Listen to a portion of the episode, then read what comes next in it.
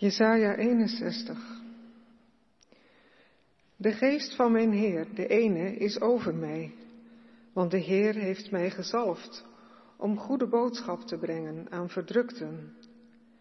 Hij heeft mij gezonden om te verbinden verbrokenen van hart, om uit te roepen tot gekerkerden vrijlating, tot opgeslotenen ontgrendeling om uit te roepen een jaar van welbehagen voor de ene, een dag van wraak voor onze God, om alle rouwenden te troosten, om voor de rouwenden van Sion uit te stallen, om hun te geven een hoofdtooi in plaats van as, verrukkelijke olie in plaats van rouw, een mantel van lofzang in plaats van een kwijnende geest.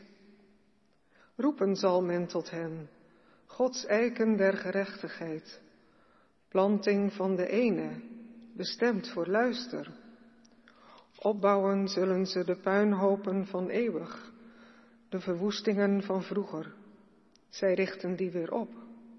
Nieuw maken ze de steden verdelgd, de verwoestingen van geslacht na geslacht. Uitlanders zullen aantreden om uw wolvee te veiden Zonen uit den vreemde zijn uw akkerlieden, uw wijngaardeniers.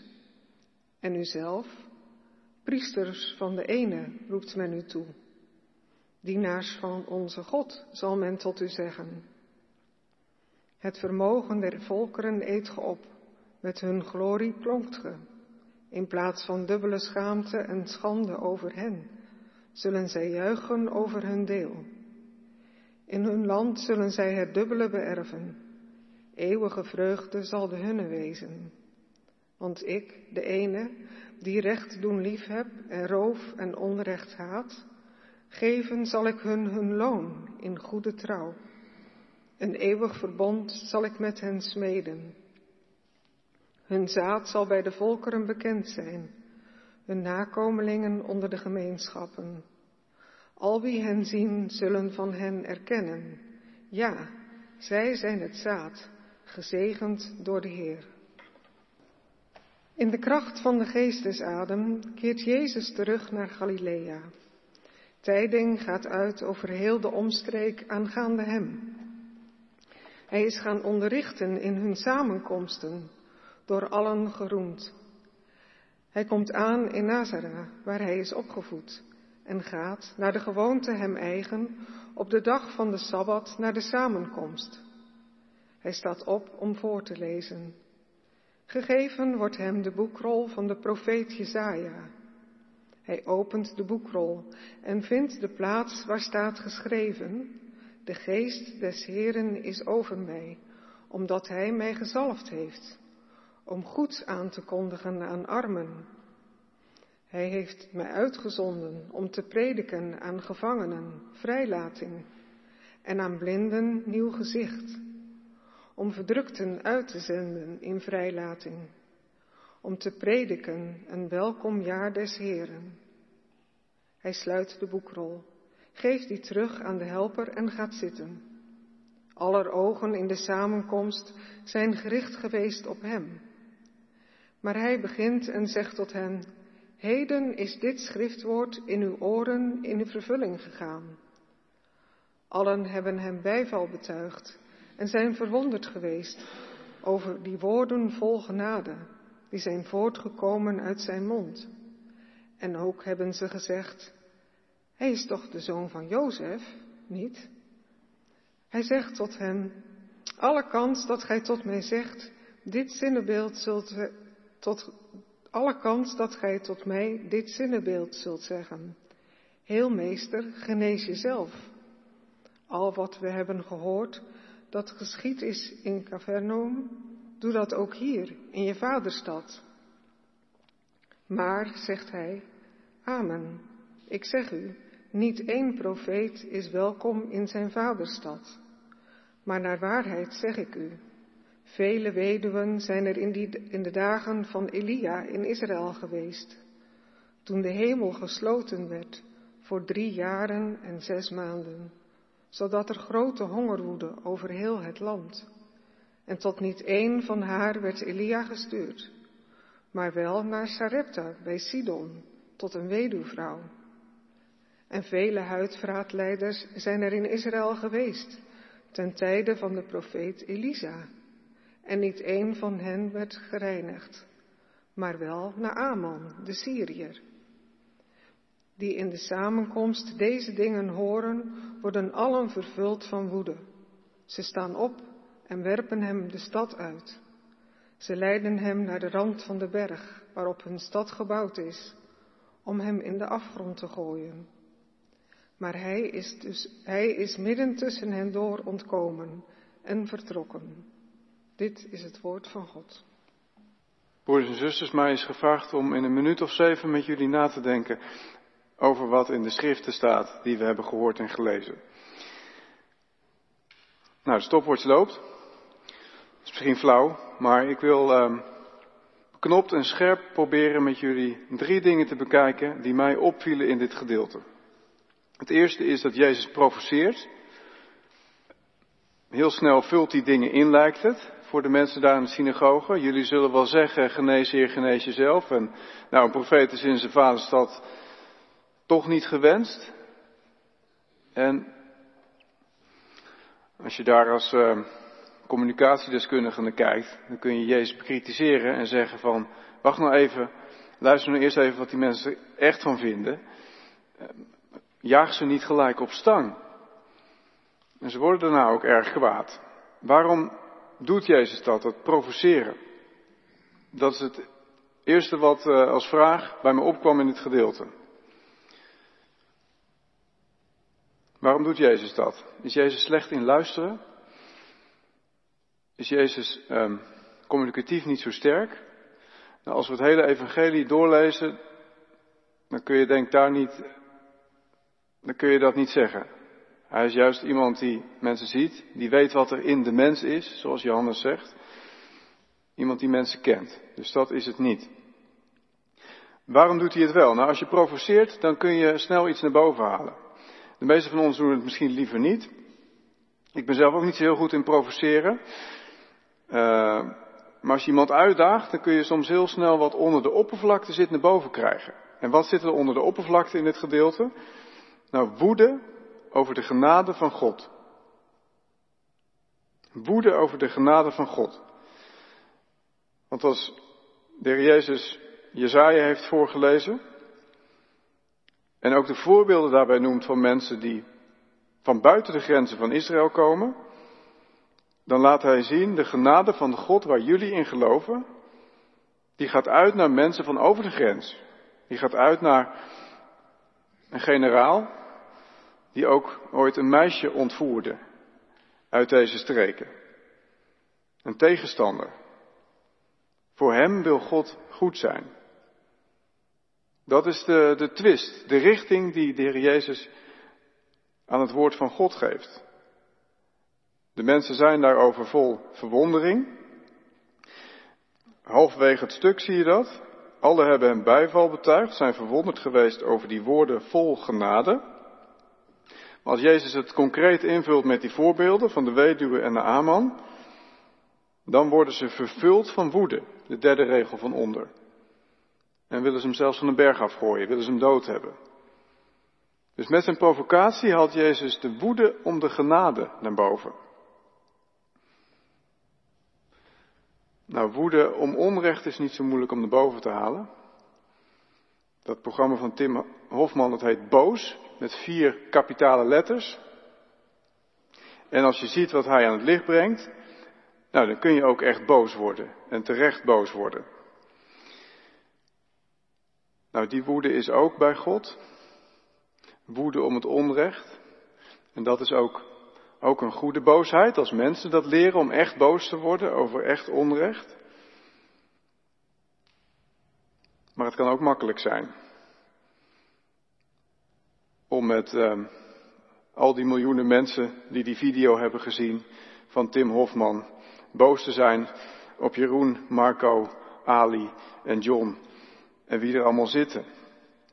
De mannen achter de voice.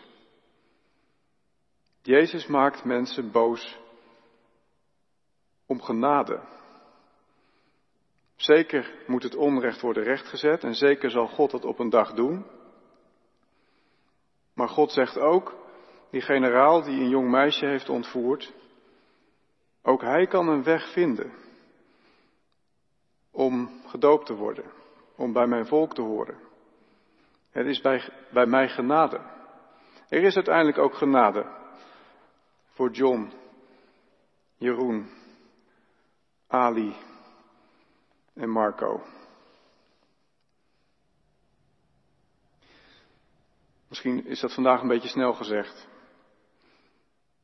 Maar misschien voelen we dan ook een beetje de boosheid om de genade. Dat er genade is. Dat er echt genade is voor kwaaddoeners.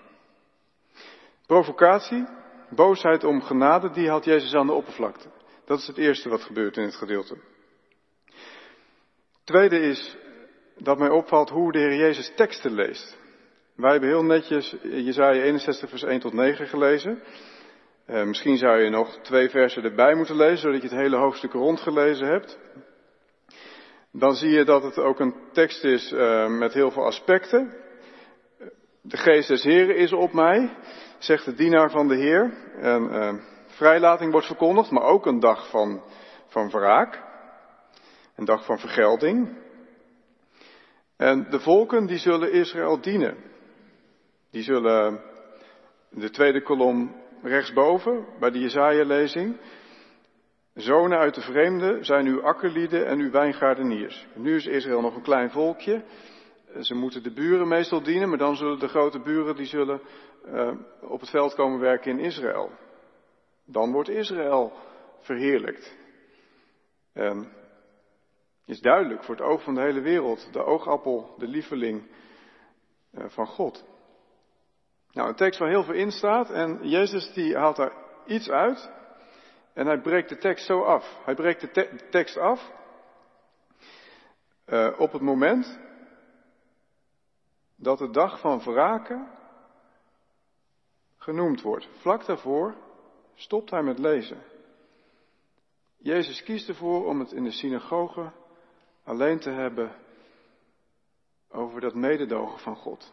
Voor mensen die gevangen zitten, die kwijnen. Hij kiest ervoor om het enkel en alleen over genade te hebben. Nou, daar kun je Jezus ook uh, mee bekritiseren misschien. Het lijkt wel een evangelico, die wil alleen maar van genade weten. Die knipt alle moeilijke dingen uit het Oude Testament. Maar het is de Zoon van God die dit doet, hè? En hij knipt de moeilijke dingen niet uit het Oude Testament. De moeilijke dingen neemt hij op zijn eigen rug. De wraak betekent dat zijn eigen handen worden doorboord. Zodat hij alleen maar genade uit te delen heeft.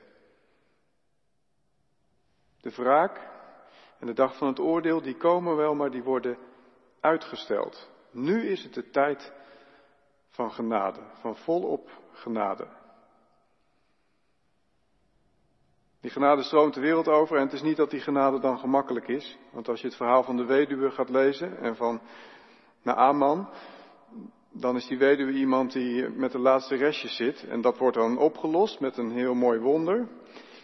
De olie en de meel die raken maar niet op. Steeds is er weer wat te vinden in haar kruikje. Maar daarna gaat ook nog haar zoon dood. Ben je hier voorbij me gekomen om het te ontdekken aan mijn zonde? En dan gaat Elia naar het jongetje toe. En hij gaat op hem liggen en de levensadem komt weer terug in die jongen. Het gaat, het gaat wel door de dood heen. En de Aman, ja, die denkt, en nu zal die godsman wel naar buiten komen, mij de handen opleggen en een mooi gebed doen. Maar Elisa, die stuurt een dienaar en die zegt, ja, je moet je maar in de Jordaan gaan wassen. En hij vindt het eigenlijk veel te min voor hem. Er zijn toch mooie rivieren in zijn thuisland. Moet hij die visie Jordaan in? Maar hij doet het. En hij komt eruit met een huid zo gaaf als een pasgeboren kind. Maar hij moest wel bukken en knielen. Dus het is ook weer niet een makkelijk verhaaltje van de genade die naar iedereen gaat. Het, het vraagt wel wat van elk persoon waar het bij komt. Maar het is wel genade, volop genade, die grenzen overgaat. Daar gaat Jezus voor. Dus ja, zo brengt Jezus de Bijbeltekst bij ons met genade voorop. En hij draagt zelf de moeite en de last. Aan het kruis, allereerst. Dus provoceren, dat doet Jezus om de woede over genade naar boven te halen. Hij knipt uit de tekst van de Bijbel de genade, want die wil hij juist bij ons brengen. En dan heb ik nog één punt. Ik zit al op tien minuten, maar die tijd, dat maakt toch niet uit. Wat mij nog meer opvalt als derde aan de gedeelte die we hebben gelezen, is dat God echt wat wil doen aan nood. In, in heel veel woorden wordt gezegd hoe mensen eh, klem kunnen zitten. Een goede boodschap brengen aan, aan verdrukten. Dan zie je iemand dus voor je die echt klem zit. Die geen uitweg heeft. Hij heeft mij gezonden om, om te verbinden verbrokenen van hart. En dan zie je mensen voor je die echt stuk zijn van binnen. Die het niet meer voor zich zien. Die hoop hebben gehad, een droom hebben gehad, en liefdes hebben gehad. Maar die zijn stuk gegaan. Ze zijn verraden. Door anderen, door het leven. Het gaat om mensen die in de gevangenis zitten. Um, niet alleen maar in Nederlandse cellen met een tv erbij, hoewel dat ook niet uh, makkelijk is natuurlijk. Maar gekerkerden. Mensen die opgesloten zitten. Jarenlang. Waarom? Vrijlating en ontgrendeling voor mensen. Rouwende te troosten. Dan zie je mensen voor je die iemand kwijt zijn. Iemand die ze zo lief hadden. En die is weg. Die is weg. Die is elke dag weg. Want is het leven leeg zonder diegene. Het gaat over rouw. Het gaat over een kwijnende geest. En dan zie ik allereerst iemand zitten die oud geworden is. En het allemaal niet meer zo goed op een rij krijgt. En de hele dag op een kamer zit. Maar misschien hoef je er helemaal niet oud voor te zijn om te kwijnen. Om weg te kwijnen. Om eigenlijk niks meer echt mee te maken. Met heel veel woorden wordt de nood van mensen onder woorden gebracht. Blijkbaar is de God van de Bijbel, is onze God, een God die daar kennis van heeft. Die daarbij wil zijn, die daar iets aan wil doen. Niet de God allereerst die zegt, ja je moet alles op een rijtje krijgen. Sowieso in je leven, maar ook eh, als je gelooft moet je wel een beetje weten wat je gelooft. En dat goed kunnen vertellen. Nou ja, dat mag ook. Dat je de dingen op een rij krijgt, daar is de kerk ook voor. Maar hij geeft zijn goedheid en genade juist aan mensen die vastzitten en de dingen niet op een rij hebben. Zo is God en ik, hierbij vind ik ook bijzonder dat Jezus zegt, nou die, die troost en die vrijlating, dat goede nieuws voor mensen die klem zitten, dat kom ik vertellen, dat kom ik brengen.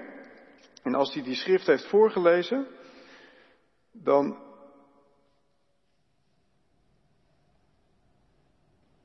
gaat hij zitten, alle ogen in de samenkomst zijn op hem gericht.